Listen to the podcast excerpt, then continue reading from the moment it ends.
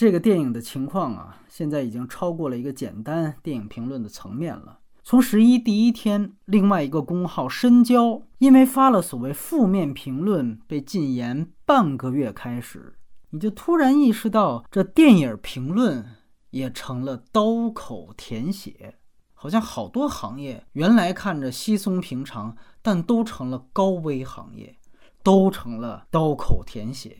终于轮到本行业了，苍天饶过谁呀？总还是会有说风凉话的嘛，就包括如果我们这个也没了的话，肯定也会有风凉话啊，就说你是自找的嘛，对吧？求人得人什么的，哎，我觉得深交他们能把处罚的情况说出来呢，有很重要的一点，至少让更多人了解到这个事情严重到了什么程度。其实这是一种风险知情权。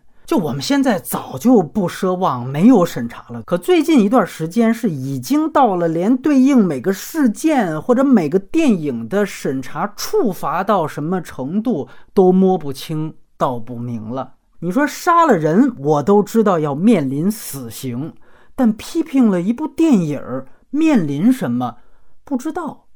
去年啊，也是国庆档，我们聊了当时女排那个电影夺冠啊，也是发一次删一次，拐了好几道弯儿啊，最后说是体育部门那边有要求，然后到了年初奥斯卡颁奖礼的马后炮呢，干脆是发都发不出来。那那两期就和今天一样，最后公号音频条就发不了了呗。但是这次的深交事情让我们看到，它不仅是删，不仅是发不出来。而且还要禁言，那这个新情况，如果他们不说，其实我也不知道。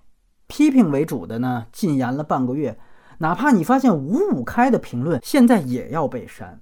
那原来好多人呢，总是在求生欲之下，哈，会说一些哪怕电影拍的不好，但不妨事迹很伟大之类的。你会发现，现在这种求生欲傍身的金句也都没用了。但是这些被删的舆情本身是很重要的，因为这都是大家说白了用自己的职业前途一点一点试出来的。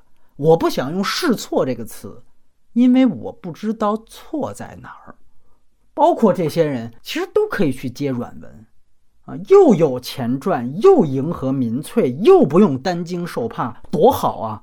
其实大部分人都吃这碗饭呢。你看现在这国庆档，这舆论场。俨然就是一场秀红旗的比赛嘛！这到我说话的时候已经进入决赛阶段了啊！哎，微博上什么女生看完电影回家试吃冻土豆，感动到哭，这个是偏方营销吗？啊，如果不是，那这真的很接近、很接近文革的忆苦饭了啊！我怕有朋友不知道，我引述一段百度说法：忆苦思甜饭。旨在通过虚拟体验新中国成立前的社会贫困，来证明幸福生活的合法性。大行克奇呀！那么，如果这就是偏方的策划而已啊，说实话，我还万幸，真的，我还万幸。只是我以后就不好意思再骂第一炉香的营销了。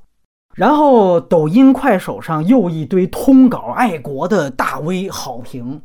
啊，原来我只在微博上见过那种复制粘贴的文字水军，哎呦，现在是一个一个的面孔出来啊！克隆人的战争，每个大 V 第一句话都说自己刚刚走出影院，但就是说的或者准确说念的完全一样的词儿，哎，要把他们以这个片子里最多使用的那种分屏手法结合起来，那就是独唱。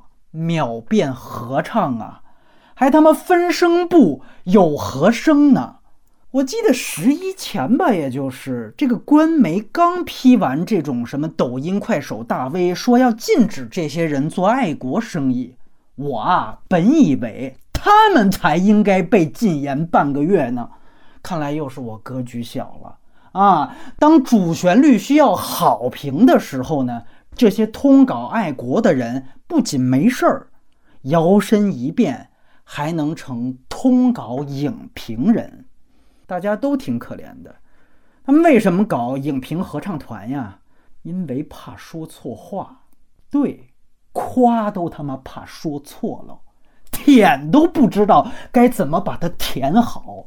这一行现在竞争激烈着呢。你以为一说服了自己，一脱衣服就能成东莞花魁啊？多少人争着舔呢？那发出反对声音的已经被禁言了，不鼓掌的也删帖了，都消灭完了。接下来就是他们。现在以为自己舔的是 G 点，搞不好以后舔的是痔疮。听说毕志飞倒发了篇差评啊。虽然呢，我知道，哎，微博故意留着这么个烂片导演的差评也是憋着坏的，但是这居然啊，居然就是墙内唯一一篇差评了，真真羞煞天下读书郎啊！其实我看了一眼，他说的不是胡言乱语。战争戏是不是真实？结构是不是有问题？特效是不是粗糙？就这些个东西，不需要多高的学术门槛才能解读。其实是个普通人就能看出来。可居然只有这么个烂片导演指出了皇帝的新衣。我自己也反思，我有没有恐惧？有。之前是不是苟着？是。我们其实都很可怜。包括最早说的，看别人往前冲就说那是活该，那倒霉的，那也未必真是恶人。他说这种风凉话，其实也是在给自己的恐惧提供合法性。这和吃冻土豆给现在的幸福生活提供合法性没有区别。所以苟着就是苟着。我觉得第一件事，先得正视自己内心的恐惧，先认识到苟且的苟。才能不变成反犬旁的那条狗。去年就重复一句话嘛，真话不全说，假话全部说，这已经是最后的底线了，真的底线啊，不是上限。但哪怕是这句话，也别总想着前半句啊，别老想着怎么真话就不能全说了，也想想后半句嘛，假话全部说呀。然后就是不全说呢，也不等于不能说，对吧？只要还有一点空间，只要离文革还有一点距离，那就可以利用上嘛。说以后可能连这点空间都没了，那是以后。吴京名言，那是他妈以前，对吧？那是他妈以后。比如这次我看还是有朋友圈的批评啊，截图啊，文字啊。能传出来，那就说明，尽管大范围的言论查得很紧啊，但小范围的还是有空间。啊，文革的时候，你朋友之间、社群之间，你不敢说样板戏不好，对吧？那么，只要还没到那个地步，也尽量说两句吧。就是对于这期有没有长节目，有，是不是苟着？是啊，到现在都是。但是小鹅通。聊胜于无，好吧，我们这期呢，再强调一遍，也没有什么说劲爆啊、大尺度的惊天内幕黑料。我不知道很多人老说这些是看热闹不怕事儿大，你们可以墙外。但是呢，在这儿只有不全说的真话，全都没说的假话。尤其是对于这部，说出问题的勇气比发现问题的眼光重要的多。